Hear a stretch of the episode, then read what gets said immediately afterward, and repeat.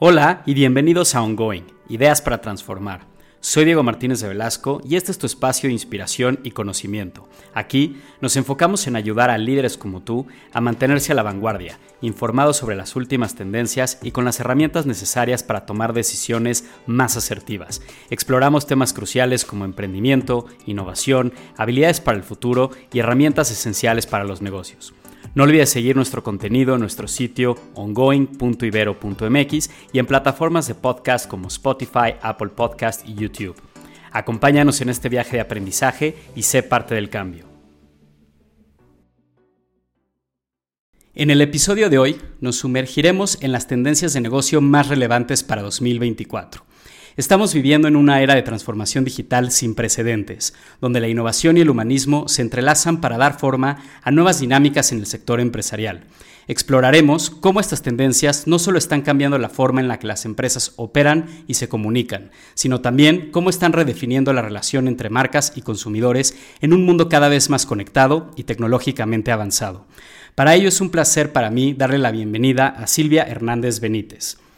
Con más de 25 años de experiencia profesional, Silvia ha sido reconocida como una de las mujeres más destacadas en el mundo de los negocios, primordialmente en las áreas de mercadotecnia, estrategia corporativa, innovación estratégica y comunicación. Con amplia experiencia multicultural y global, se ha distinguido por mantener siempre un claro enfoque estratégico en la creación de valor del negocio y sus marcas en el corto, mediano y largo plazo, en empresas como Gruma, MetLife, Chrysler y para marcas mexicanas como Banorte y Viva. Actualmente es fundadora de la consultoría SHB Strategic Thinking, centrada en la creación o reinvención de empresas en estrategia corporativa, innovación estratégica, marketing y comunicaciones Además es emprendedora en modelos de negocio con enfoque social, columnista, conferencista y consejera independiente en el board de algunas empresas mexicanas, profesora en la maestría en Mercadotecnia y Diseño Estratégico e Innovación en la Ibero Ciudad de México. En cuanto a su formación académica, Silvia es licenciada en Administración de Empresas, con especialidad en Mercadotecnia y maestría en Diseño Estratégico e Innovación por la Universidad Iberoamericana y certificada en Estrategias Digitales de Negocio por Columbia Business School. También ha asistido a diferentes seminarios en el extranjero, como Kellogg School y London Business School, entre otros. No, hombre, al contrario, Diego. Muchas gracias. Muchas gracias por la invitación. Muy contenta, como siempre, de compartir estos espacios contigo pero sobre todo muy contenta porque me invites a hablar de los temas que me gustan y que tanto me apasionan. Muchas gracias. y, que ya llevamos tiempo eh, platicando, ¿no? Porque cabe destacar que tú y yo hemos coincidido en, en, diferentes espacios, tanto académicos como en distintos eh, foros en donde nos han invitado a, a, ambos a compartir sobre innovación, sobre diferentes eh, tendencias en el sector empresarial. Entonces, pues bueno, ya llevamos algunos años eh, trabajando en conjunto con, con el sector eh, productivo, con emprendedores. Y bueno, tú y yo ya desde antes de, la pandemia platicábamos sobre pues, lo rápido que está cambiando el, el entorno, ¿no? De, de este eh, entorno buca, que es muy, muy volátil, muy incierto, muy complejo, y al mismo tiempo es ambiguo. No tenemos precedentes de lo que estamos viviendo hoy en cuanto a revolución tecnológica, en cuanto a lo rápido que están cambiando las, las preferencias y las tendencias de, consumo, lo que pasa a nivel eh, geopolítico también, que pues por supuesto va alterando las cadenas de, de, valor en, en las empresas, entre un sinfín de cosas que pasan a ritmos bastante acelerados y cada vez es más difícil para las empresas, para las organizaciones hacer estrategias o planeaciones a 5, 10, 15 años, como quizás sí se podían hacer hace pues 10, 20 años, hoy ya no, pues tienen que ir a, ritmos mucho más, mucho más acelerados. Y pues platicamos tú y yo que pues ahí gana la empresa que sepa adaptarse, ¿no?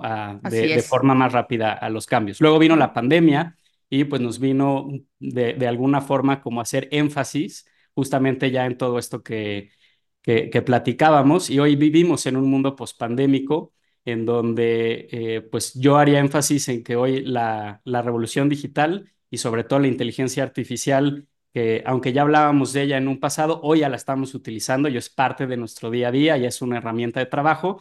Y por otro, también pues los temas geopolíticos, ¿no? Hay hoy mucha tensión en lo que pues está pasando en, en la Franja de Gaza, lo que está pasando en, en Ucrania y Rusia, eh, las tensiones también eh, de, tensión geopolítica en China y Estados Unidos por los temas tecnológicos. Y pues bueno, eso nos está hoy alterando bastante el, el, contexto. Entonces, eh, entrando ya a 2024, Silvia, ¿cuáles ves tú hoy que son algunas de las tendencias más importantes en donde como organizaciones tenemos que poner foco? Eh, bueno, mira, eh, Diego, yo creo que lo mencionas muy bien y, nada más reforzando un poco lo, que mencionabas. Yo creo que en este mundo de disidencias, eh, tan complejo como lo, comentas, en algo sí coincidimos. Estamos enfrentando eh, uno de los tiempos más transformacionales de, la historia humana. Sin, lugar a duda.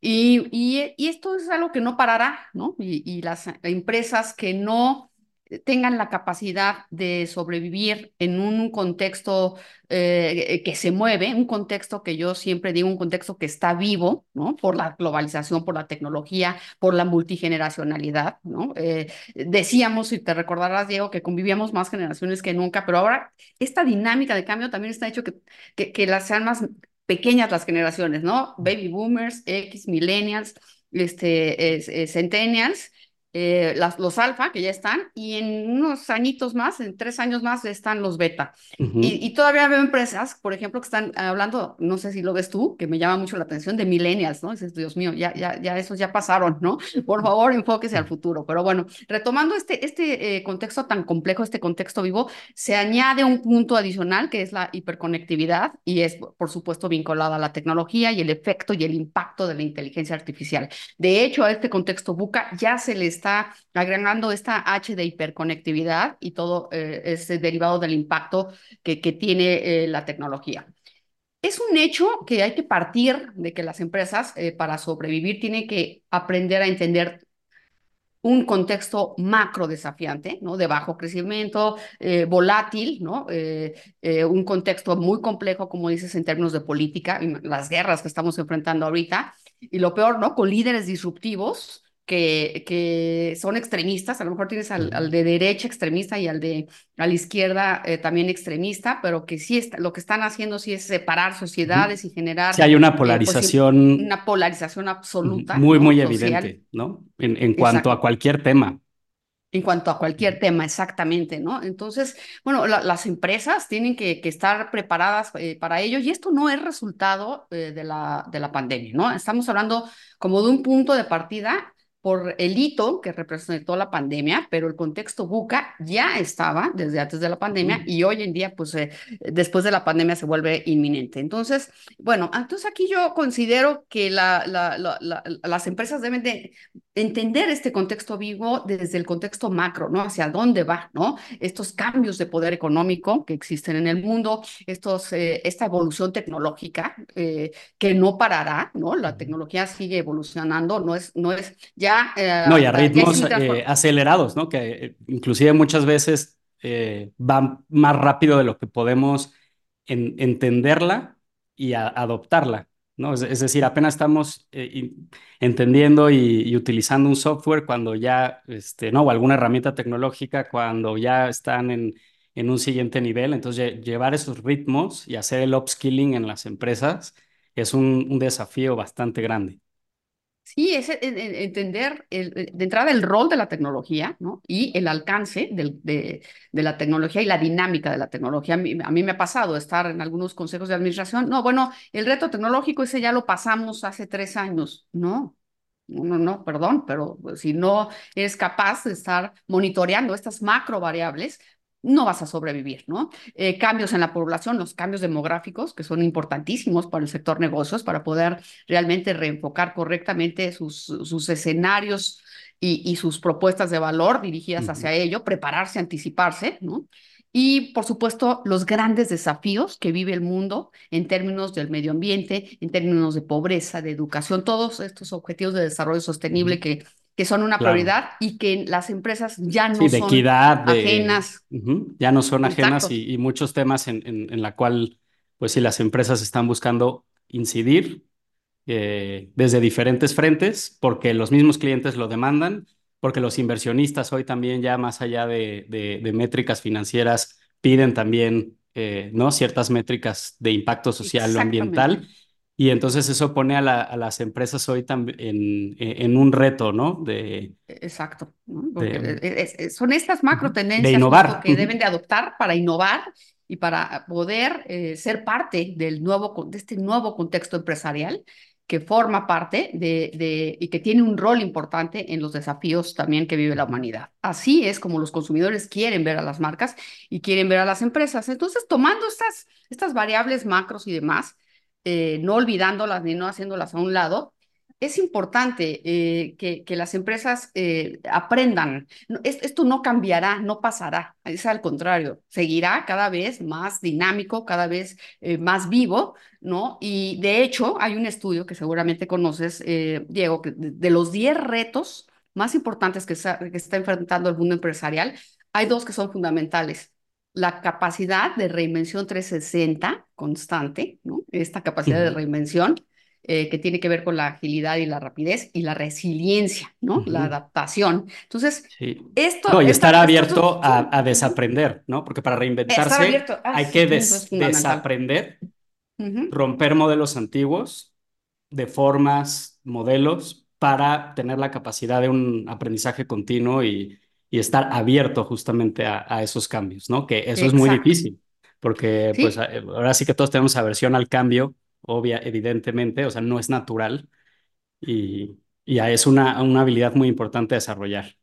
Y que todavía sigue, ese, es el reto número uno de estos 10 retos, el número uno es eso, es ese, perdón, y, y fíjate, este tema que hablas de aversión al cambio, realmente eh, era lo lógico es que esta reinvención en los nuevos modelos de negocio hubieran emergido de estas grandes empresas, grandes corporativos que tenían las capacidades, la infraestructura, los recursos y demás, pero el miedo al cambio hizo que fueran otros los que hicieran el cambio y no los que tenían eh, experiencia, años y demás. Entonces, este desafío todavía sigue siendo muy importante. Eh, las empresas deben entender que los consumidores ya no somos consumidores, somos prosumidores. Y esto implica que somos más demandantes y exigentes que nunca y más informados. ¿no? Oye, aunque este término de... Mismo, Claro, aunque este término de, de, de prosumidor ya tiene unos tres, cuatro años aquí en el contexto de los negocios, platíganos de, de qué va, ¿no? Es esta mezcla entre el que produce y también consume. ¿no? Que se involucra. El, que produce, consume, involucra, exige, demanda. Ya se, el, el, prosumidor en el pasado, Diego, emerge como un perfil de, de quien adoptaba eh, primero los cambios, ¿no? Prosumidor, yo voy por delante de los consumidores y luego me siguen los otros consumidores. Esto ha venido, por supuesto, a, raíz. O sea, digamos, perdón, digamos, como estos early adopters, ¿no? O sea, eh, si vemos como la, curva de, de, introducir una tecnología, un producto nuevo al mercado, que son los innovadores, luego, pues, quienes se atreven primero a, a comprarlo, el early adopter, y después ya sigue, este, ¿no? Las, las masas, el late majority que hicieron las marcas que los invitaban, ¿no? Ah, a estos early adopters, vamos a hacer algunos estudios para ver qué proponen, qué sugieren, ¿no? Son más propositivos. Sin embargo, ah, ante la digitalización eh, y, bueno, la transformación absoluta del contexto, eh, esta accesibilidad que tenemos, la conectividad y demás, eh, todos nos hemos vuelto ya prosumidores, ¿no? Y esto que implica un prosumidor es aquel que demanda relaciones en tiempo real, eh, que, que, quiere una personalización absoluta, que es demandante, que es exigente, que es intolerante. Ya va más allá nada más de que lo tomes en cuenta en su opinión, ¿no? que era, eh, como, era como el origen del prosumidor en el pasado. Entonces, aquí lo, lo involucras en, digamos, un proceso de co-creación este, y se involucra en todo el proceso tanto de ideación, creación, este, reviews, entrega y recomendación, ¿no? Tengo entendido que también son los que al final se vuelven embajadores de tu producto, de, tu marca, porque lo, lo recomiendan en redes sociales, este, lo suben, eh, te hacen eh, también observaciones que te ayudan a, ti en tu proceso de diseño a mejorar el, el producto. Y entonces, gracias a las redes sociales y a estas tecnologías, tienes un intercambio entre este, tus usuarios y, tu producto en tiempo real. Exactamente, tal cual como lo mencionas. Y bueno, esto, eh, ¿qué, qué, impacto tiene? Que los consumidores somos más inteligentes que nunca para, las marcas. y que esto eh, también representa eh, desafíos importantes en la reinvención del mundo de las marcas, que también ya era inminente desde antes de la pandemia. ¿Por qué? Porque las marcas ya estaban, estos consumidores ya estaban eh, cuestionando el rol real de las marcas este, en temas de credibilidad, eh, este marketing engañoso, eh, en, temas de responsabilidad social, oye, estás haciendo cosas por la imagen o porque te lo está exigiendo el consejo y demás, pero realmente no lo haces de fondo, ¿no? Lo haces desde la forma, desde una óptica simplemente de vender, vender, vender, vender. Y eso ahorita ya es todavía mucho más claro para los consumidores y eh, esta situación tan compleja, este contexto buca, ha hecho que las marcas estén tomando algunas decisiones eh, que están siendo muy cuestionadas por los consumidores y, que todavía les estén impactando más en, términos de credibilidad. ¿no? Eso, eso, eso, me parece que, entender perfectamente este perfil nuevo del consumidor se vuelve inminente en un contexto como el que estamos viviendo. Se está cuestionando mucho más a, las marcas, a su propuesta de valor. Digamos que ya no se compran las narrativas y, las historias que escuchan de, de, primera mano. Tienen más, más herramientas para informarse mejor sobre el consumo que van a, realizar, ¿no? Y me imagino que esto ha hecho que también se pierda cierta lealtad, ¿no? Es decir, si, si, si las marcas tenían asegurada cierta lealtad con, con los clientes, me imagino que hoy es más fácil de que, de que un consumidor haga cambios de, de marca en las mismas categorías.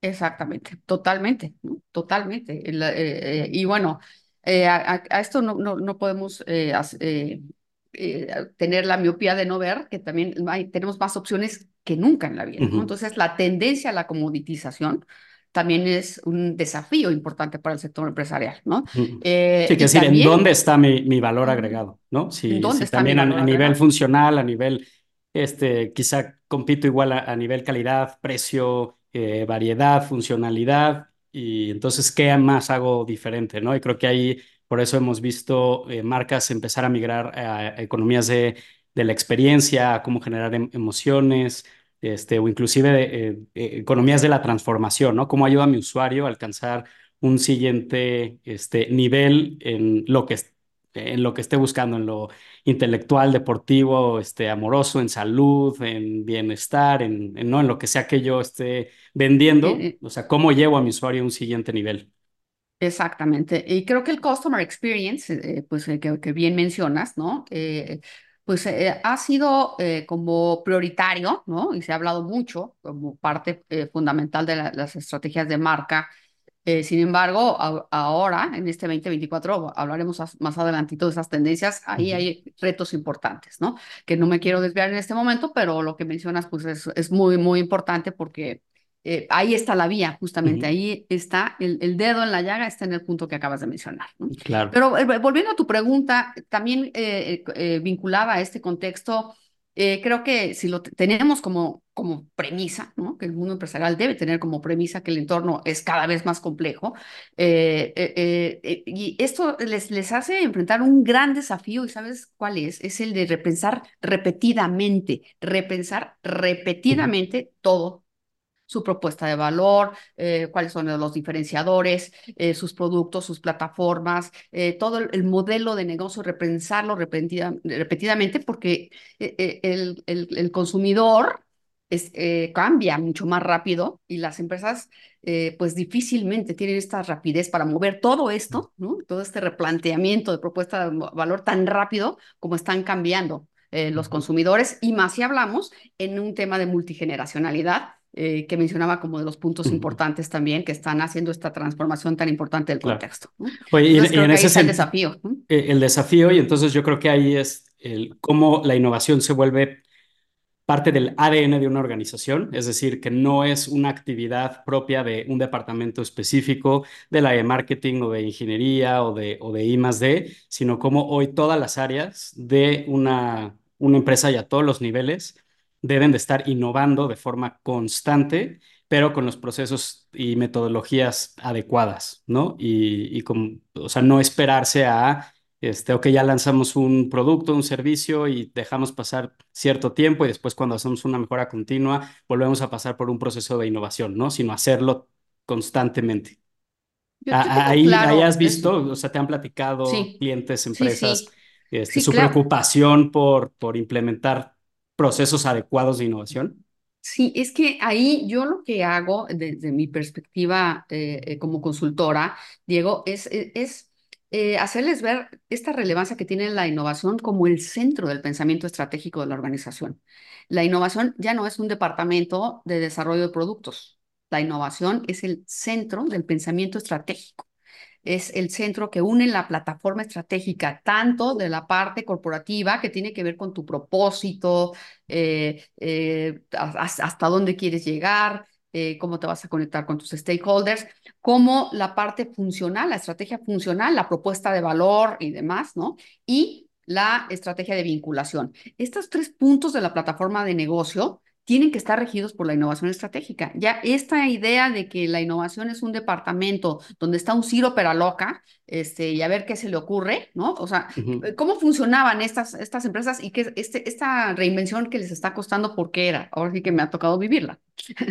este, es, es porque antes... Eh, se hacía la estrategia, ¿no? Eh, eh, y obviamente la, la, aprobaba la alta dirección, estaban las áreas de marketing, las áreas de planeación, vamos a, trabajar en la estrategia, la aprobaba el director general y después llamabas al innovador, ¿no? Vamos a hablarle, ah, mira, Ciro para, loca, aquí está la estrategia, este, a ver qué se te ocurre, ¿no? Con esta estrategia. Eso ya sí, pero, pero era, era más una función como de creativo era una función como de creativo, de, de grandes ideas. Pero la estrategia ya estaba, ¿no? Ya, estaba dictada, ¿no? Ya estaba dictada por la alta dirección. Ahora hazlo creativo, hazlo diferente. Hazlo diferente, a ver cómo me implementas esto de manera creativa. Y no, no, no, hoy en día las empresas tienen que tener como parte de su ADN de pensamiento estratégico la innovación. Y es la innovación la que rige la plataforma para que puedan entonces sí realmente eh, eh, eh, poder estar reinventándose repetida y anticipadamente a lo que sucede en el contexto. y ahí yo creo que sí he visto, pues, sobre todo de las de, de, empresas multinacionales que pues están muy digamos, como atentas a todo esto que está sucediendo, cómo se han ido poco a poco este, implementando sus áreas ¿no? de, innovación, eh, capacitándose en ciertos procesos, lo sé porque es también parte de lo que, de, lo que me dedico yo, ¿no? Da, poder dar este, capacitación en, en ciertas metodologías pero que ya lo tienen como un proceso bien, bien establecido y que también pues tienen sus mecanismos de innovación abierta, ¿no? Open Innovation, donde dicen, bueno, eh, quizás si nosotros no tenemos la capacidad o el, el talento para poder generar eh, innovación este, disruptiva o que nos abran nuevas posibilidades en el mercado, pues cómo la buscamos de afuera, ¿no? A, través de universidades, de centros de investigación, de lo que están haciendo otras startups y cómo buscamos ahí hacer una alianza estratégica entre startups y mis eh, objetivos estratégicos de, negocio para poder llegar ahí a algún alguna especie de alianza, que hay varios mecanismos ¿no? para, para aliarse este, y, generar, generar innovación. Y sí, y las empresas que estén en esta ruta que mencionas, que sí, por supuesto ya son muchas las que se están sumando, pues son las que seguramente podrán sobrevivir al futuro. Las que no lo hagan, eh, te lo digo eh, con toda claridad, no van a poder sobrevivir al futuro. importante entonces ahí también, eh, pues empezar a de alguna forma difundir y a permear estos temas y estas capacidades con, con pymes y, y otro ¿no? Otro tipo de perfil de, de empresas que hoy tienen el riesgo de quedarse atrás si, si no, no van a, estos ritmos. Oye, Silvia, este, hace poco eh, publicaste, eh, bueno, a inicios de año, en primer nivel, una serie de tendencias, ¿no? A, las, que, a las cuales las marcas tienen que, que prestar mucha, mucha atención es una investigación que viene de, Accenture, que tú este, pues, resumes eh, bastante bien y sacas también ahí tus, tus conclusiones. Entonces quería que platicáramos un poco sobre, sobre estas tendencias, ¿no? Y la primera nos hablabas de que pues hoy el, el papel del Internet pues ya tuvo un cambio, ¿no? Pasó de ser algo que era informativo y que nos arrojaba información, ¿no? Audiovisual, escrita, tal, a volverse ya también una herramienta inteligente platícanos eh, un poco, ¿no? De esta tendencia. Sí, sí, sí, sí, sí. Mira, eh, eh, este, este estudio y este artículo que escribí tiene, eh, algo muy importante que, que, me parece que es la esencia del mismo y esto eh, tiene que ver con el factor humano, ¿no? El, estas tendencias tienen que ver con, con el factor humano. Ante este contexto tan complejo, hablamos tanto de tecnología, de robots, de, inteligencia artificial, etcétera, el factor humano se vuelve eh, un punto relevante en estas cinco tendencias que justamente son las que escribí ahí. Y hablando de esta primera, que, que tiene que ver justamente con el tema de del Internet. Eh, y es que ese es el cambio de, ver al Internet ya como, como, un, eh, como un medio de informativo, como la sección amarilla, que fue por mucho tiempo. No, eh, no ya, ya, ya la inteligencia artificial está dotando al Internet y lo está haciendo un Internet inteligente. ¿Qué conlleva eso? Que las marcas tienen que ser inteligentes, inteligentes y, y, esto creo que representa una, una gran oportunidad eh, hacia las marcas para que realmente este factor humano que te acabo de mencionar eh, puedan eh, enfocarlo mucho mejor, entender mucho mejor a la persona, puedan, puedan hacer que las personas se sientan comprendidas digitalmente, ¿sabes? Ese es un gran reto, o sea, todavía sentimos, que solamente en, nuestra, en nuestro mundo offline podemos tener esta, esta empatía, ¿no? Eh, y, y, hay una, un cierto dejo de deshumanización en toda la parte de nuestro eh, mundo virtual o digital. Entonces, las marcas tienen el gran desafío de en este Internet inteligente, en este Internet eh, ya bien fortalecido y evolucionado por la inteligencia artificial, lograr que los, sus consumidores se sientan comprendidos digitalmente y, por lo tanto puedan tener experiencias mucho más eh, relevantes hacia ello. Y eh, personalizadas. Pero entonces, eh, definiríamos una marca inteligente, aquella que hace un gran uso de, de, la tecnología y sobre todo inteligencia artificial para tener información precisa sobre las necesidades, estilos de vida, problemáticas, preocupaciones de su cliente, de su usuario en tiempo real y a partir de ahí diseñar propuestas de valor que atiendan y que sean pues lo más este, atinadas particulares posibles. Exactamente, exactamente, Diego. Ese es el, e, e, ese es eso es lo que eh, puede construir a una marca inteligente, eh, pero teniendo en el centro el factor humano, en el centro a la persona.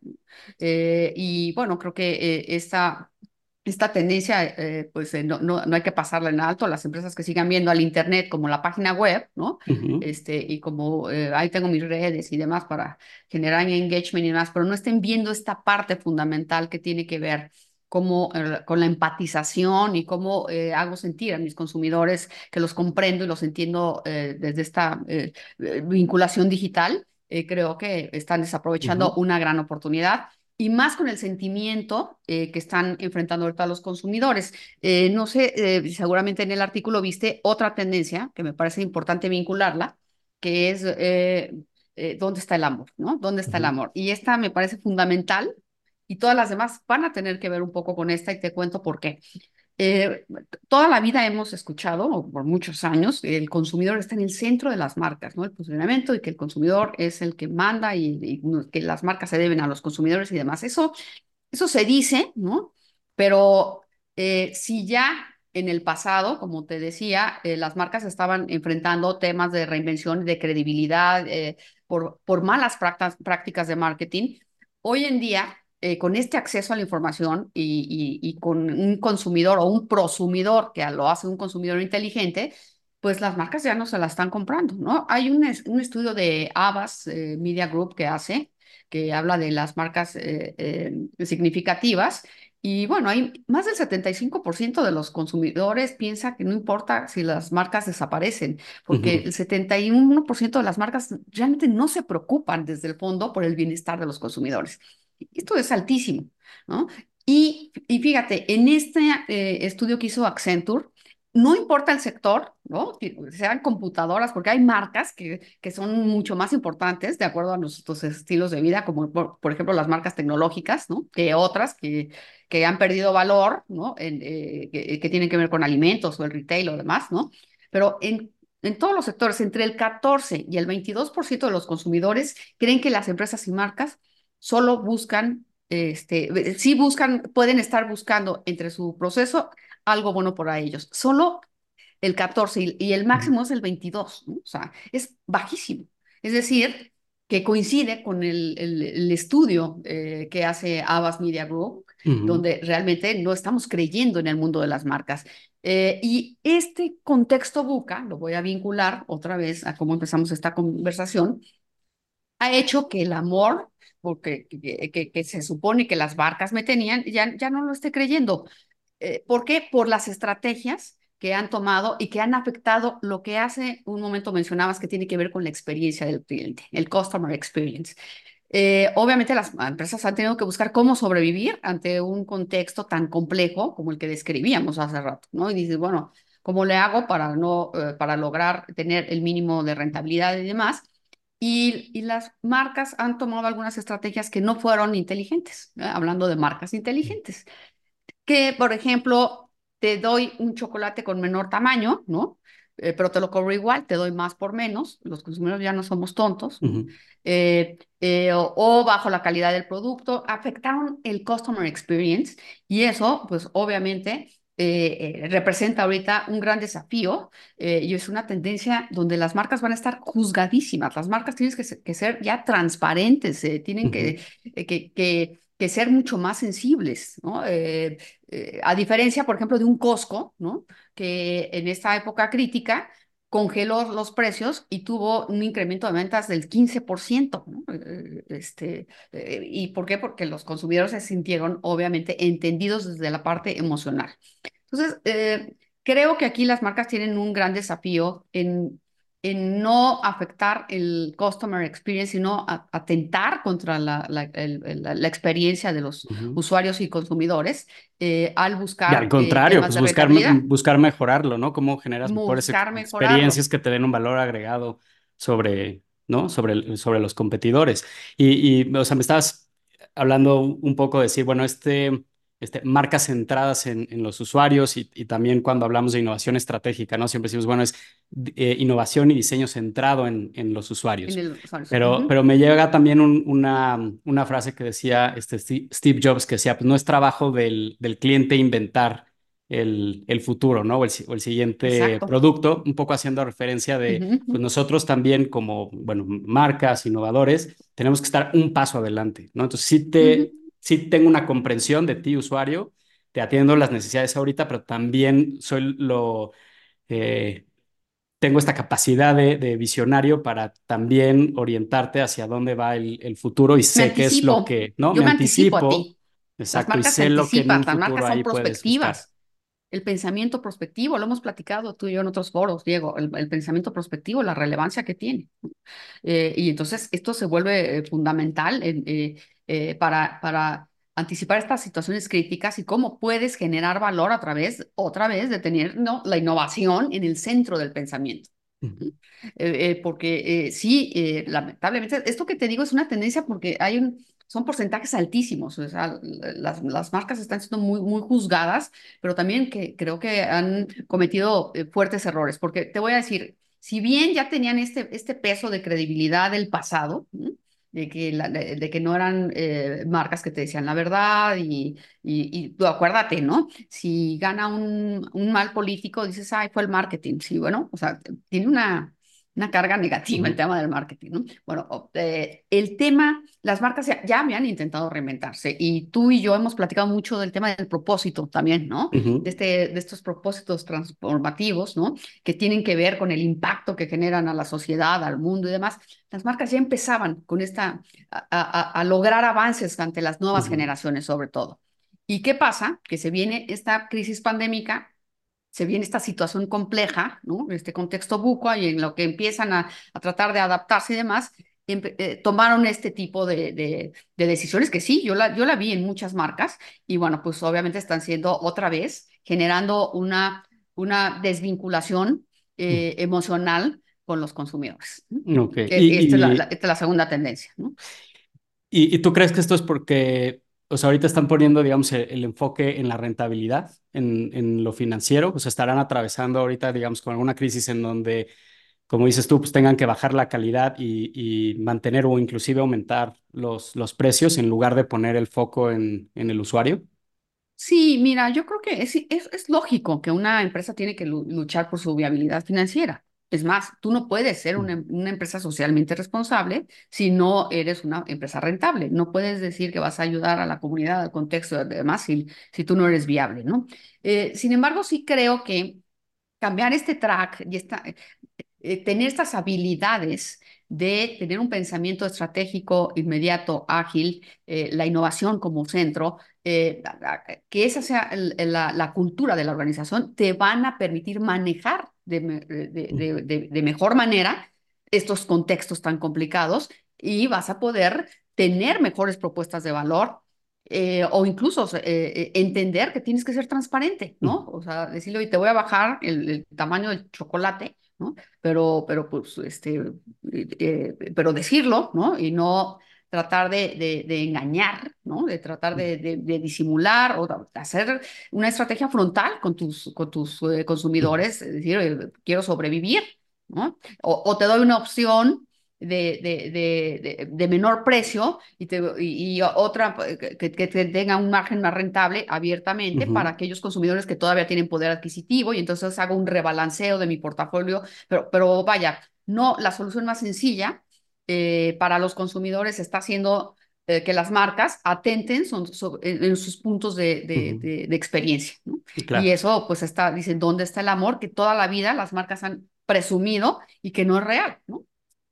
La, la, transparencia. Oye, me gustaría eh, regresarme un poco al tema de las marcas inteligentes y, al uso del, de la tecnología y el Internet, ¿no? Que me decías, bueno, el, el simple hecho de tener un, sitio web, ¿no? Ya sea informativo, un comercio electrónico o tus redes sociales, no necesariamente te hace inteligente, ya deberíamos estar en un, en un siguiente nivel. Para aquellas marcas que, pues hoy sí ese es su, su uso primordial y hasta ahí llega su límite, o sea, ¿qué es lo siguiente que tendrían que, que, hacer, ¿no? En relación a este, utilizar la tecnología para comprender al usuario. Bueno, utilizar el, data value, ¿no? El business intelligence se vuelve fundamental. Deben de, invertir. O sea, hoy en día la data tiene valor, ¿no? O sea, eh, tiene valor en muchos sentidos, ¿no? Eh, valor en, en, la, en la inteligencia que te, que te, que te deja, ¿no? Para, para tu pensamiento estratégico y de negocio, pero también valor incluso, ¿no? Para lo que puedes eh, tú eh, eh, generar hacia, hacia otros sectores y hacia afuera y demás, ¿no? Entonces, las empresas deben de entender que, no se, que ya no se puede ver el ecosistema digital desde la forma, sino desde el fondo. ¿Qué, ¿Cuál es el fondo y las raíces de la, de la inteligencia que saco en el fondo de mi, de mi ecosistema digital? Porque si no es una publicidad carísima y, y eso es como un espectacular, ¿no? Eh, que lo ves y se convierte en, en, parte del paisaje. Lo mismo pasa con, tu, con tu ecosistema digital. Si invertiste en una página padrísima, pero que no te está dando información y tienes eh, tus redes eh, que las mantienes activas, pero no estás usando la información, se mantienen en, un, en parte del paisaje y de lo que encuentras ahí, de lo que a veces vas a consumir y demás, pero no en el valor real. Entonces, lo primero que tienen que hacer es es, eh, enfocarse en tener una estrategia de business intelligence y data value que les permita sacar el mejor provecho para eh, tener información que les permita generar eh, propuestas de valor inteligentes. y, y, esto implica este, inversión en, en, tecnologías ¿no? y en plataformas que te puedan hacer un, un seguimiento, no únicamente en, en, la parte comercial, ¿no? es decir, como, como herramienta de venta y de contacto con el consumidor, pero creo que también de, de forma interna, ¿no? De cómo evalúas tu, tus procesos, tu cadena de, de, suministro, de producción y tienes información en tiempo real de cómo se está comportando el, tu negocio en los diferentes frentes y que puedas tomar decisiones en, más asertivas en, en tiempo real, ¿no? Y que la pero que esta tecnología responda a tu estrategia de, de negocio y no, y no al revés, pero sí requiere... Y no al revés. Y sí requiere una, una inversión, pero creo que hoy, hoy en día es más que necesaria, ¿no? Es una inversión, no es un gasto. Eh, y, e insisto, eh, no quiero ser pesimista para aquellos que, que, que, que, no piensen igual que yo, ¿verdad? Pero el que no lo haga no va a sobrevivir. Va, a tener una clara desventaja, se va a quedar rezagado. Entonces, eh, son inversiones que tienes que hacer para plantear, replantear tu modelo de negocio de futuro. Entonces, claro. Y, y, el otro, o sea, bueno, ligado a eso también decíamos, bueno, estas marcas eh, que deben de generar eh, eh, empatía, tienen un propósito, ¿no? Y, y, es algo de lo que pues, han escrito muchos autores. bueno, tú, tú, y yo dábamos también sesiones de cómo construir un propósito, ¿no? Que sea aspiracional, significativo, que intente cambiar, ¿no? Al mundo. Y tenemos varios ejemplos de cómo un gran propósito, o sea, al final se ve reflejado también en e, es una brújula para todas las acciones que hace una organización y cómo conectas de forma emocional con tus clientes y otros stakeholders a través del de, propósito. Pero ¿cómo le hacemos para que tampoco se vuelva ya algo este, como ah, anteriormente era la misión, visión y tal, que todas las empresas lo tenían, que nadie se la sabía, que no, o sea, al final no los, no lo seguían? Eh, ¿Cómo le hacemos para que el propósito no, no caiga en ese, en ese juego? ¿no? Es decir, tengo un gran propósito, pero mis acciones, ninguna de ellas corresponde a él. Pues mira, el, el propósito no se escribe, el propósito se vive. El propósito se vive dentro de una organización y se tiene que vivir desde la alta dirección y alcanzar a toda la organización en todos sus niveles. Eh, el propósito sí es la brújula, yo estoy convencida de que el propósito sí es la brújula, eh, sí te va a permitir eh, poder enfrentar este contexto tan complejo, ¿no? Estos cambios de valores, el medio ambiente, eh, los objetivos de desarrollo sostenible que son prioritarios para los consumidores, el cambio demográfico, o sea, es indudable que el propósito debe ser la brújula pero no caer, ahorita es lo que está pasando con un poco con el tema de las marcas, no caer en el tema, en, otra vez en propósitos de forma, ¿no? Que se vuelva eh, tipo eslogan, sino de forma, de fondo, que sea congruente. Un propósito se vive y tiene que ser congruente. La, la, congruencia eh, entre, lo, si yo digo que, que, mi propósito es contribuir a la justicia social y te engaño con un tamaño de un chocolate, yo no soy congruente. me encantó eso, que el propósito no se escribe, se vive. Exactamente. Y, hay que implementarlo. Muy bien. Oye, Silvia, otra de las tendencias y una que me llamó mucho la atención es eh, que, se está viendo que ah, las empresas están cayendo en la mediocridad de, ciertos ah, productos, servicios. Y, entonces ahí va a destacar los que logran ser más creativos o los que logran hacer las cosas distintos. ¿Qué nos platicas de esta, de pues esta tendencia? Justamente hablábamos hace rato de, los desafíos del contexto, pues el tema de la comoditización, ¿no? Ante tantas opciones, es un desafío para cualquier marca y producto. Eh, y tú lo vives, eh, Diego, ¿no? Con, eh, los, clientes y las asesorías y los stakeholders que, con los que compartes.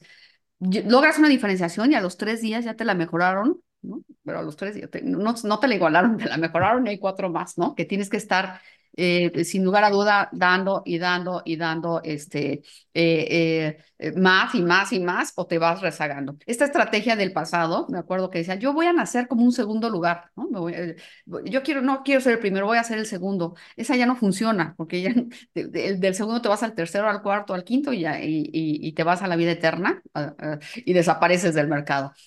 hoy en día sí es importante el, el poder estar diferenciándote y volviendo, haciéndote relevante constantemente ah, ante tus consumidores y usuarios.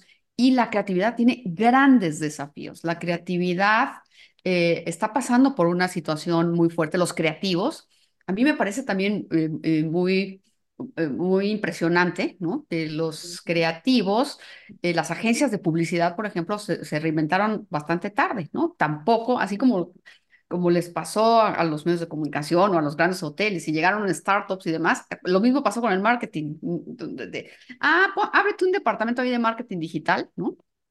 Y este, ya lo tenemos, hombre, pero los medios masivos son los importantes y los, este, los tradicionales y no sé qué, y yo sé cómo. en fin, e, esta parte hizo que, que, que, que la creatividad se estancara, ¿no? La, la, y, y, y, la tecnología llega a la tecnología y pareciera, ¿no? Que, que yo la veo más la tecnología como una, un apoyo operativo dentro del pensamiento creativo, pero también eh, llega a, hacerse creer que la, eh, que la tecnología te puede hacer la creatividad. Y pues sí, tú compras un logo gratis o, te, lo compras por tres pesos o gratis en Internet, ¿no? pero, pero creo que eres, no, la tecnología no hace estrategia. Ahí, ah, tienes un gran problema. Entonces, la que, que ahí está el valor hoy en día de los creativos, ¿no? En que se vuelvan que ahí está el gran valor de los creativos, se tienen que reinventar. Exacto. Y, nuevamente, entonces la tecnología responde a, la estrategia. Y sí, el creativo hoy tiene que apalancarse de inteligencia artificial,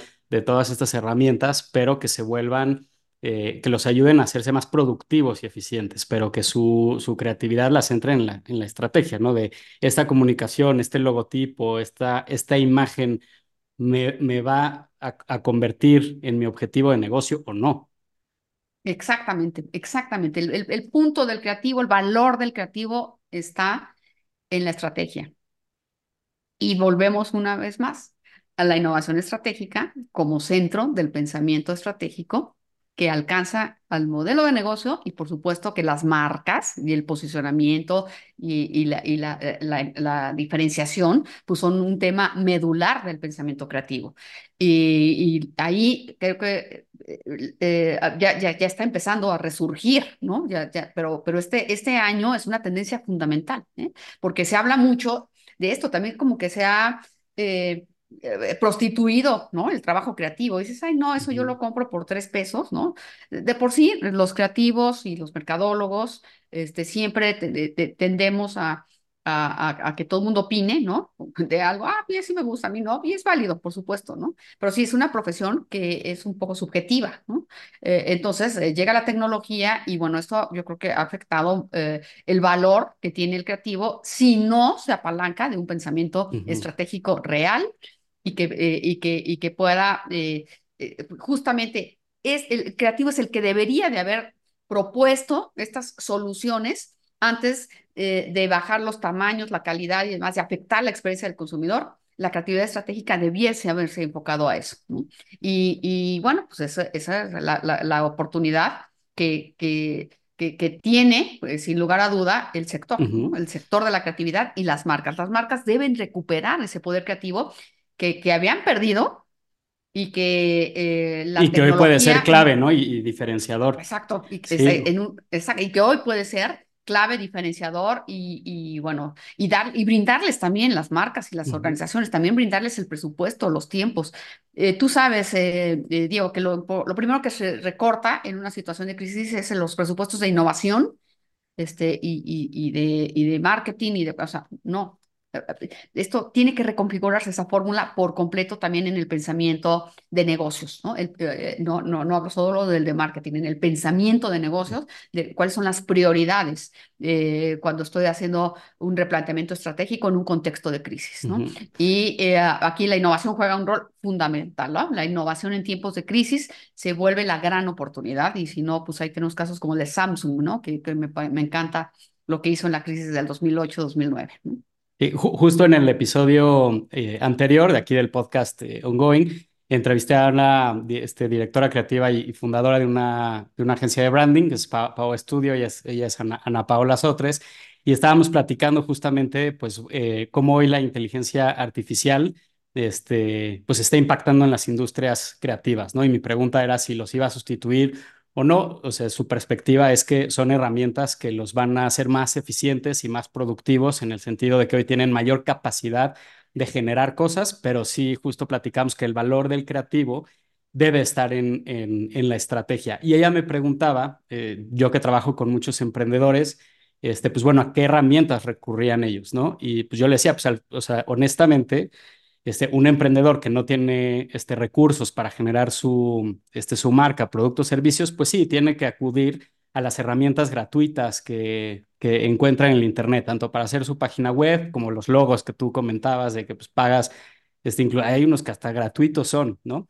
Pero que te sirve para, para arrancar. Pero hay un punto en que si ya quieres crecer eh, ¿no? o que ya validaste tu propuesta de valor en el mercado y entonces ya lo necesitas hacer de una forma mucho más estructurada, este, ya necesitas generar materiales de, impresión, eh, ya vienes con una estrategia mucho más robusta, tienes que sí o sí recurrir a este creativo en, branding, en diseño, que te haga toda una ¿no? imagen que ahora sí vaya acorde a la e, estrategia de cómo te quieres posicionar, de cuál es tu valor agregado, de cómo quieres, dónde y cómo quieres competir, etcétera, ¿no? Sí, sí, sí, fíjate, yo estoy justamente en ese, en ese momento y lo, lo, lo mencionas muy acertadamente. Eh, como sabes, estoy involucrado en algunos emprendimientos y justamente hablaba con mis socios. Es decir, es que ya estamos en el punto que esto de, eh, de momento estuvo bien. Sí, para empezar está, ¿no? Perfecto. Sí, y se entiende, pues no, estás tien- no tienes claro. recursos y no vas Y a estás en una invertir en fase de algo. aprendizaje. Ah, Estás en una fase de exacto, y no vas a invertir en algo que no has todavía validado. Pues bueno, que ya lo validaste, ya empieza a tener clientes, esto ya va en serio. Entonces ahora sí vamos a darle la seriedad que, eh, ¿no? que requiere y acerquémonos con un experto. Y eso te lleva justamente a reforzar, ¿no? El tema de la otra tendencia, ¿dónde está el amor, ¿no? O sea, sí, sí estoy pensando en ti, o sea, sí, sí, eh, eh, la, creatividad y todo el tema de tu logo, toda la estrategia que va en este pensamiento disruptivo que debe abordar el creativo, debe generarse en vínculo de tus consumidores eh, con sus, con sus marcas, ¿no? O sea, eh, sin, sin duda, entonces es valor para la marca, ¿sabes? Invertir en creatividad estratégica.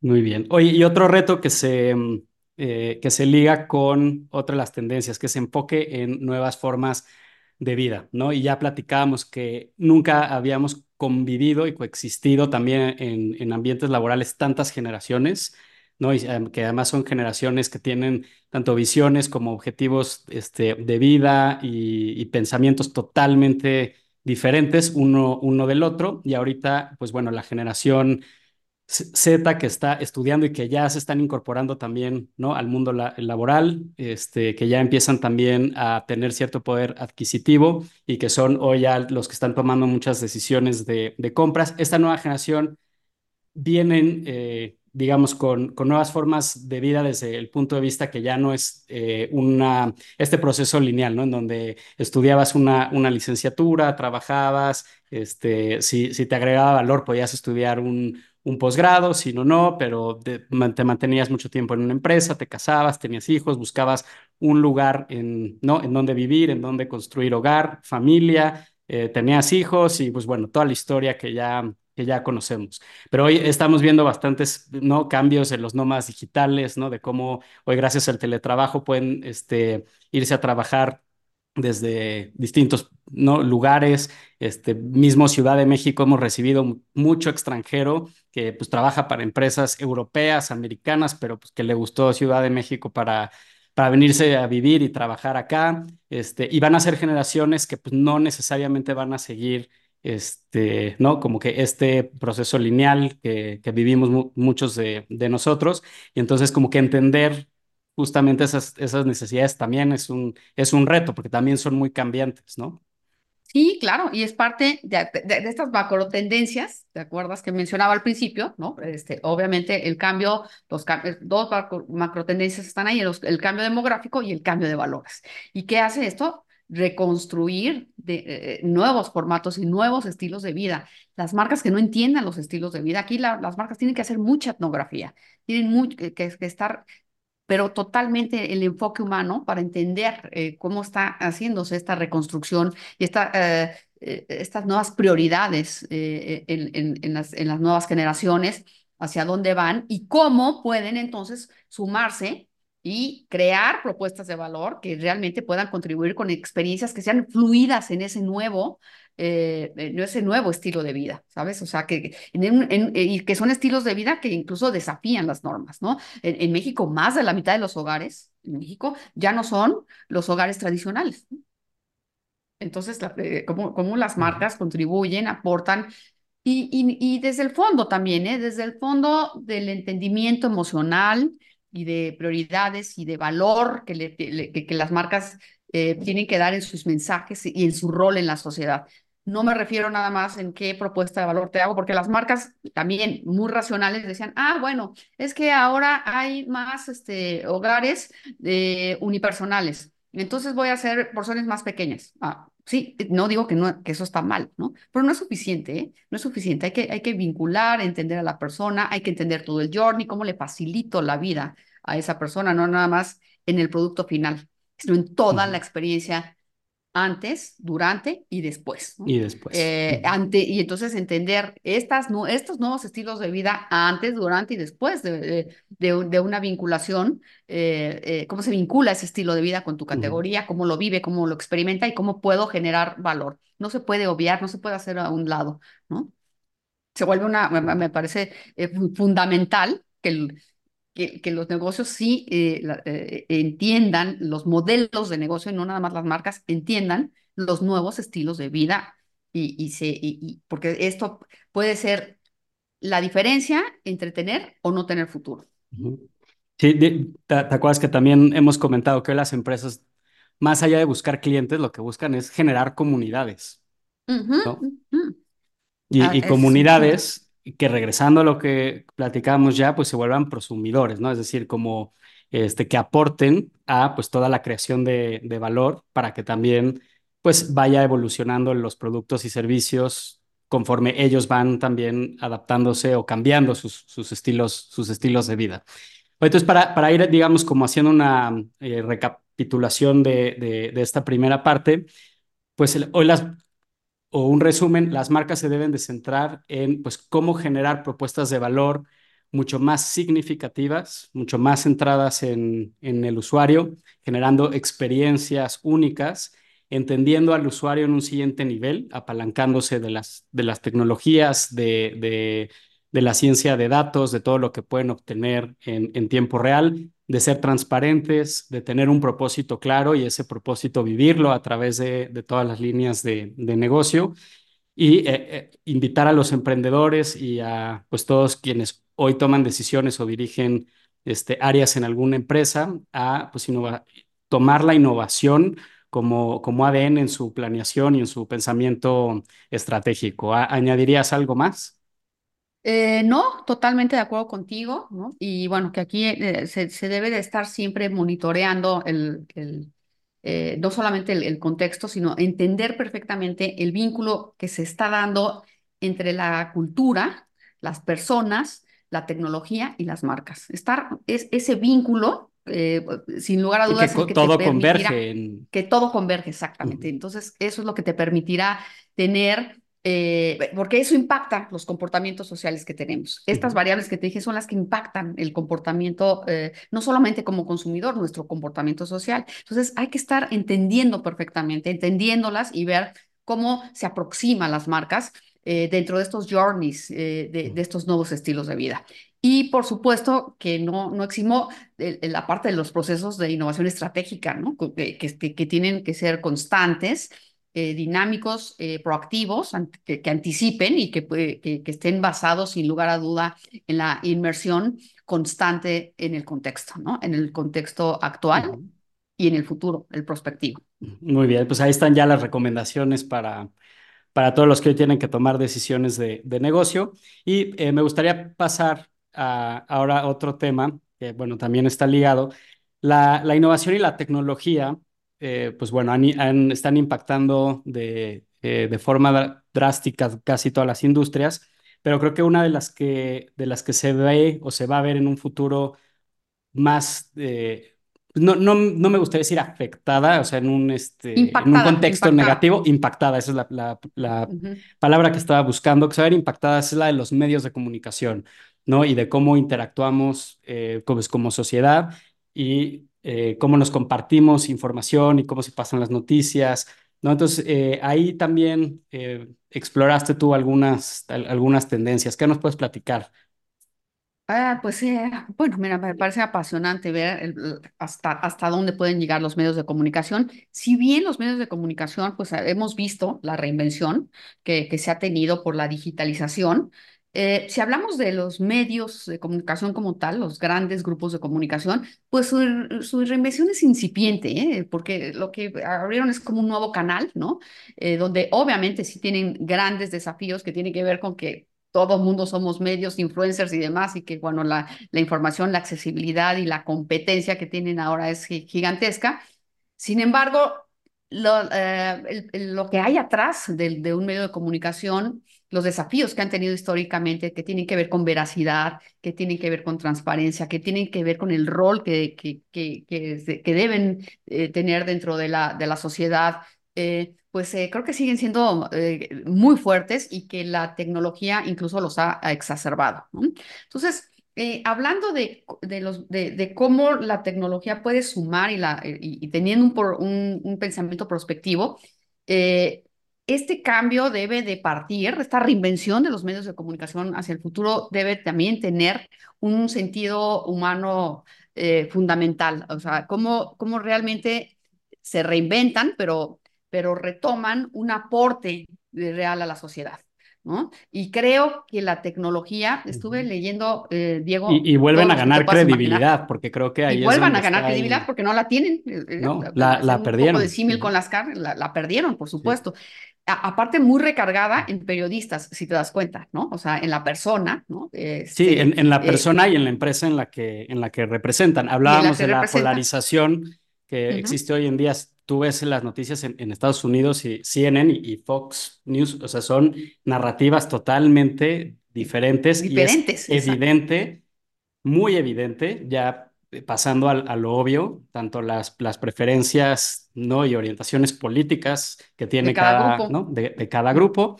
Y lo mismo pues pasa aquí en México y ya también en, en otros países. Entonces, eh, o sea, el pensamiento crítico cada vez es más complejo como, como usuario cuando pues ya no tienes, eh, ya no es fidedigna la información que, que, se te está brindando y lo que, los que antes tenían pues la, la palabra y la credibilidad, hoy ya no la tienen.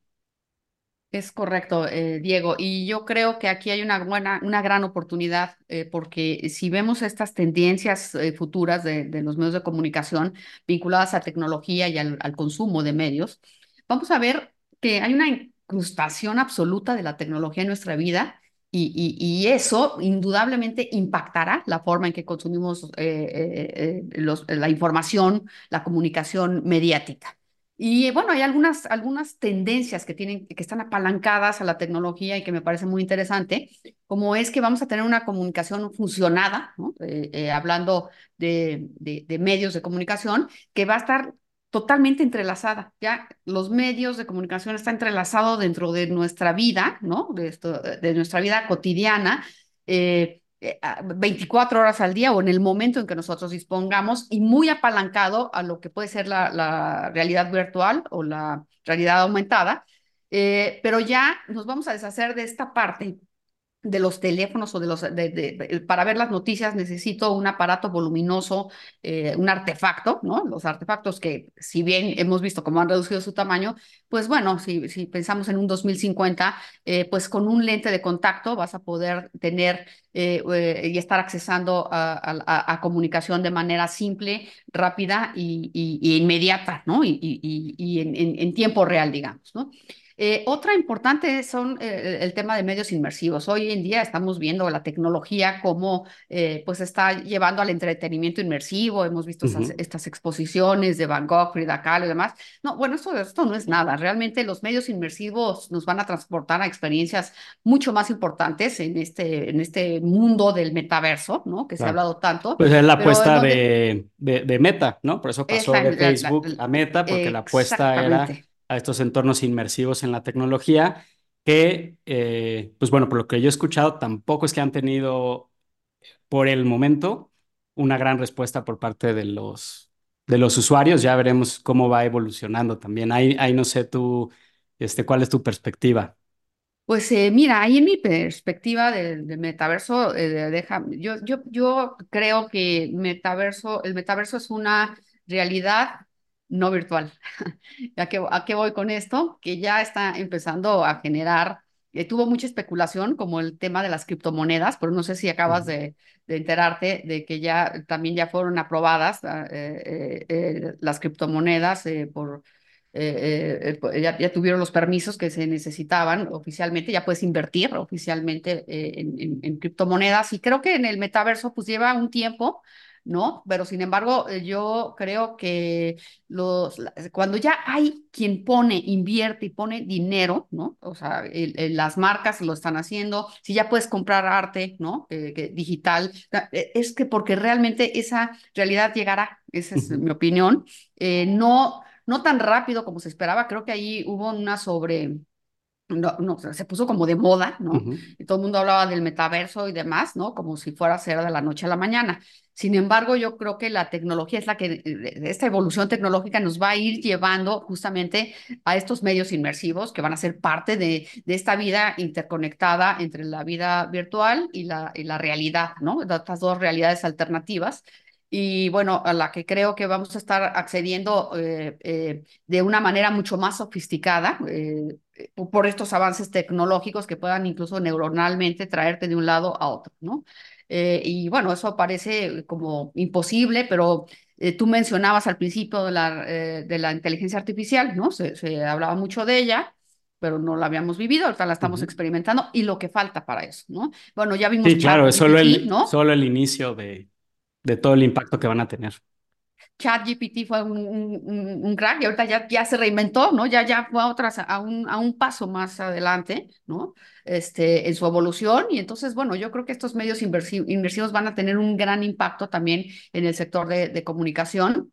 Eh, y otro punto importante que la tecnología va a permitir a este sector es la creación eh, colectiva. Yo creo que eh, la tecnología permitirá la integración de interfaces con, con, esto que, que, que, que se, se se está ya especulando entre, la creación de interfaces cerebro-computadora, pues esto permitirá en, en un 2050 quizá que, que, ya estemos interactuando colectivamente y co-creando colectivamente con una, un concepto pues que a lo mejor se oye muy etéreo, pero que es neurointegración y que permitirá entonces hacer una creación de manera muy diferente a como estamos acostumbrados hoy en día con los medios. Otro punto que, que ya es demandado desde hoy por estos prosumidores es la hiperpersonalización, ¿no? sí o sí, los medios de comunicación serán hiperpersonalizados y bueno, esto eh, será de una manera puntualizada, eh, exigida, sobre todo en el tema de medios de comunicación, porque hemos hablado mucho de la hiperpersonalización en propuestas de valor, pero en medios de comunicación se vuelve inminente porque hay tanta información, tanta información que no la podemos consumir, ¿no? Entonces, el tema de hiperpersonalización que se va, que, que, que, genera la propia inteligencia artificial, pues te va a permitir tener eh, los medios, aunque aquí habrá un reto, ¿no? Como bien dices tú, eh, ¿con qué cadena estoy? ¿Con la izquierdista o con la derechista, ¿no? Entonces ahí, este, pues, porque pasa hoy en día, ¿no? si te pasa a ti, tú sigues a los que piensan igual que tú, ¿no? Claro. sí, que refuerzan tu, tu, tu, pensamiento. Tu pensamiento, ¿no? Formas de pensar para que digas, sí, pues, yo tengo razón en lo que, en lo que estoy pensando, ¿no? Y pero lo mismo hacen las marcas también, ¿no? Entonces creo que con la, ahora con la tecnología, pues también se viene a la discusión el tema de la, de la ética, tanto de los medios de comunicación como de las empresas, eh, y, el papel que, que, juega con la tecnología y hasta qué grado están influenciando preferencias, hábitos, etcétera. Exacto, exacto, totalmente, ¿eh? totalmente, cómo, cómo, eh, eh, hasta dónde impactan, ¿no? En tus comportamientos, justamente, ¿no? Que lo hablábamos en, la, en, el capítulo anterior, ¿no? Pero bueno, también otro que me gustó mucho en, en este análisis fue los medios como espejo de la sociedad.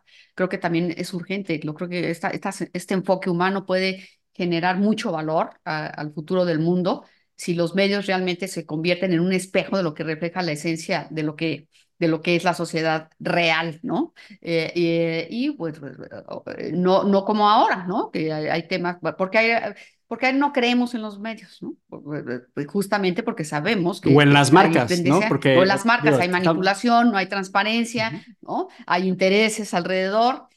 Pareciera que ante esta dinámica y ante esta democratización tecnológica y esta incrustación tecnológica en nuestras vidas, pues eh, eh, no hay espacio, ¿no? No, no, hay, no va a haber tantos espacios para... Ahorita estamos sufriendo el gran desafío de las fake news y demás, ¿no? Eso eh, tiene que pasar por una legislación y demás, pero, pero, pero si, si la tecnología está al servicio de la humanidad y no la humanidad al servicio de la tecnología, la tecnología puede realmente ayudar a que sea realmente los medios de comunicación puedan ser un espejo real de lo que es la humanidad, ¿no? Y hay otros factores importantes eh, en este medio que son muy apasionantes, eh, que, como, que tienen que ver con el tema del periodismo, ¿no? Que, que, que, si, eh, que si bien se retoma todo el tema del periodismo hiperlocal, o sea, me, me, ah, porque ahora caímos en una era de la globalización, ¿no? Donde te enteras lo que pasa del otro lado del mundo. Claro que te vas a seguir enterando de eso, Es que ya todos somos periodistas, ¿no? Con esto. Pero ya todos somos periodistas, exacto. Todos somos periodistas, estamos este, monitoreando y compartiendo todo lo que está pasando en, en nuestro alrededor. Exacto, ¿no? Eh, pero vamos a, vamos a, exacto, como todos somos periodistas, pues hacemos, tenemos, vamos a tener acceso a un, periodismo hiperlocal, pero también hay otra tendencia que tiene que ser la, que tiene que ver con los medios interplanetarios. Mientras siga eh, creciendo esta exploración eh, hacia el universo, indudablemente fuera de la Tierra, ¿no? Pues obviamente tendremos también, quizá en algún momento de la historia humana, eh, pues ya eh, también medios que se dedican a cubrir lo que pasa fuera de la Tierra. Eh, que obviamente suma a esta hiperlocal, ¿no? A este periodismo hiperlocal. Eh, periodistas robóticos con esta eh, pues, eh, polémica que hay entre si los robots van a reemplazar a las personas y demás. Bueno, pues sí, sin lugar a duda van a tener una gran ayuda. Estos periodistas robóticos podrían ser, en mi opinión, que, que, son presentadores de inteligencia artificial, que ya hay algunos. Que ya los hemos, ya, los hemos visto en, en, algunos noticieros en China.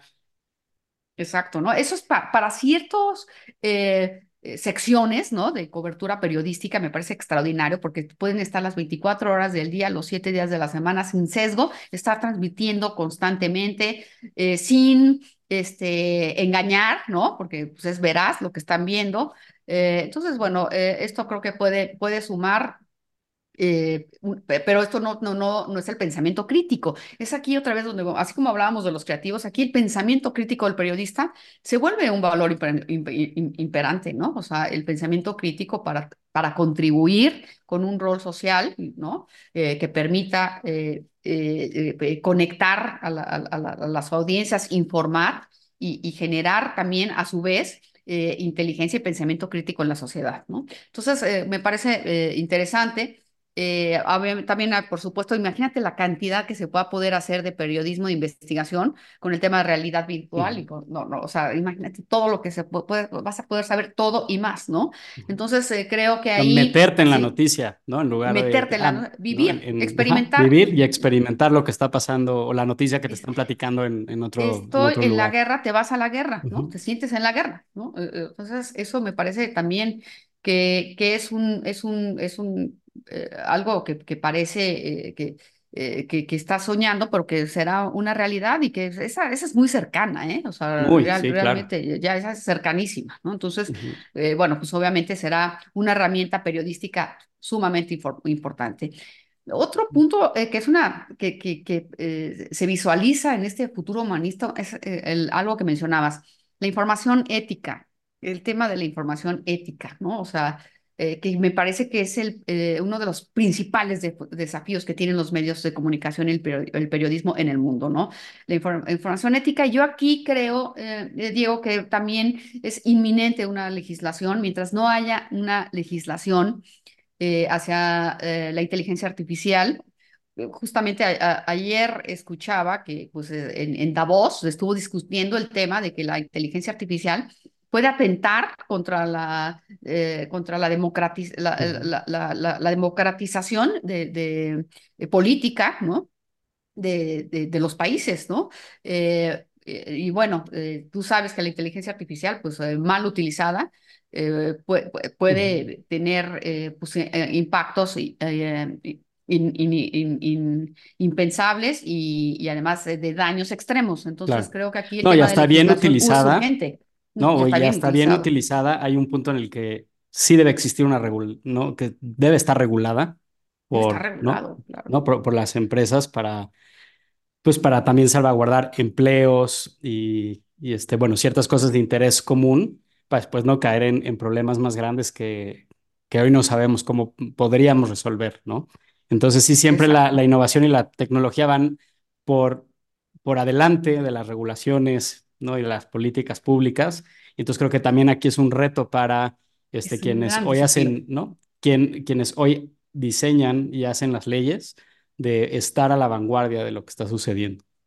Sí, exactamente. Y vamos muy rezagados en el tema, ¿eh? Y eso es, eso es preocupante, ¿no? justamente ayer, no sé si viste las noticias, veía a Claudia Sheinbaum que sacó, esta no soy yo, ¿no? De inteligencia artificial, y sacaron ahí un tema, ¿no? Este, y bueno, pues eso eh, indudablemente se tiene que regular y los creadores de tecnología también deben de, de, ser más, em, eh, como, que, como que darle mucho más relevancia, no nada más al resultado positivo, sino al, al negativo, ¿no? Eh, en, la, en, la, creación y en la aplicación tecnológica. tiene y que la, la frase ver para creer ya no aplica con la inteligencia artificial.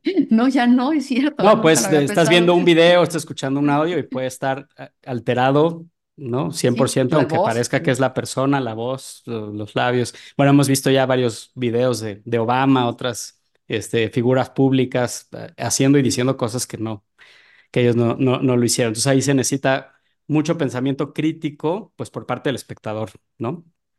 Exactamente, ¿no? Y bueno, hay, un concepto que darle, que hay que darle mucho eh, seguimiento que tiene que ver con, la, eh, con los medios de comunicación, con la comunicación de las marcas, ¿no? Que, que, que, es, el concepto de la tecnoética de la comunicación, ¿no? Eh, entonces creo que hay mucho trabajo por hacer desde todas las trincheras, desde los creadores de tecnología, desde los medios de comunicación y desde el los que manejan el mundo de las marcas, ¿no? Los mercadólogos, creo que aquí hay un desafío importante, pero me parece inminente y tengo esperanza, ¿no? De que estos prosumidores inteligentes nos obliguen a lograr que la tecnoética de la comunicación sea una realidad en el 2040, ¿no? O sea, démosle unos añitos, ¿no? Pero sería, sería extraordinario, ¿no? Eh, esperemos que sí. Y de entrada, pues nosotros nuevamente ir fomentando este, eh, en las futuras generaciones pues una capacidad de, de, análisis, de pensamiento crítico, que se cuestionen realmente toda la información, eh, tanto ¿no? este, visual, este, auditiva, de lectura que, que están consumiendo y pues eh, también empezar con, con las marcas y con pues todas las empresas a las que trabajamos, pues permeando el, la importancia de la, de la ética en, en lo que hacen y de la transparencia y lo que platicábamos ya, ¿no? O sea, mientras más eh, transparente eres en, en tus acciones, en lo que haces, pues vas a generar una mejor empatía con tus usuarios y vas a tener, ¿no? Vas a ganar a, a largo plazo. Hagamos el mundo algo más simple, ¿no? Más simple, que, con, con transparencia, con o sea, no, no, no, no, me, parece que lo que acabas de mencionar se vuelve como inminente, ¿no? Inminente. Sí, eso y, seguir explorando las, las tecnologías, ¿no? Que si, si bien hoy no, o, quienes están en líderes o en posiciones directivas no van a ser reemplazados quizá en, en, en, un tiempo corto por inteligencia artificial o alguna de estas tecnologías exponenciales, pues sí van a ser sustituidos por alguien que la sepa utilizar. ¿no? Y ya veíamos hoy la importancia de que las marcas las utilicen para pues tener un, un, un mejor entendimiento del, del, cliente. Exactamente, ¿no? Y, eh, claro, además de todo el servicio, ¿no? En el journey y demás, ¿no? Sin embargo, eh, creo que, que, que, que, tienen que, entender mejor constantemente hacia dónde van sus usuarios, sus estilos de vida y demás, ¿no? Excelente. Pues bueno, ya tenemos eh, pues mucho de, de dónde seguir eh, estudiando, aprendiendo. O sea, creo que esto que platicamos aquí nos da pie a todos los que nos están escuchando para que sepan en dónde tienen que enfocar sus estrategias, eh, de qué necesitan aprender eh, un poco más. Entonces, pues Silvia, te agradecemos muchísimo que hayas venido a este espacio a compartirnos sobre esto. yo te estaré invitando para profundizar más en, en, muchos temas. Creo que esto fue un, una embarrada general de lo que está de lo que está sucediendo. El próximo año estaremos hablando ¿no? de, de, nuevas, de nuevas tendencias, pero bueno, de entrada creo que pues, nos da información de sumo, sumo valor para hoy poder tomar decisiones estratégicas en el negocio, ya sea que sean emprendedores, que sean este, directivos, que estén en la academia o en su vida personal. Creo que esto les va, todo esto que platicamos nos impacta de alguna forma u otra y pues bueno, a poner atención en, en estas tendencias. Exacto, mi querido Diego. Muchas gracias por la invitación y como siempre disfruto muchísimo. Yo poder estar platicando contigo tres horas más. Horas, sí. no, pues, vamos a seguir. Armamos otros episodios y por supuesto que sí. Hay mucho de qué, de qué platicar. Mucho de qué hablar. Claro que sí. Como siempre, un gusto, Diego. Muchas gracias. Muchísimas gracias, Silvia. Y acuérdense, la tecnología al servicio de la humanidad y no la humanidad al servicio de la tecnología. Y otra que me parece importante, evadir el futuro es negarse a sobrevivir. Así es que seamos prospectivos. Gracias, Diego. A ti. Estamos en contacto.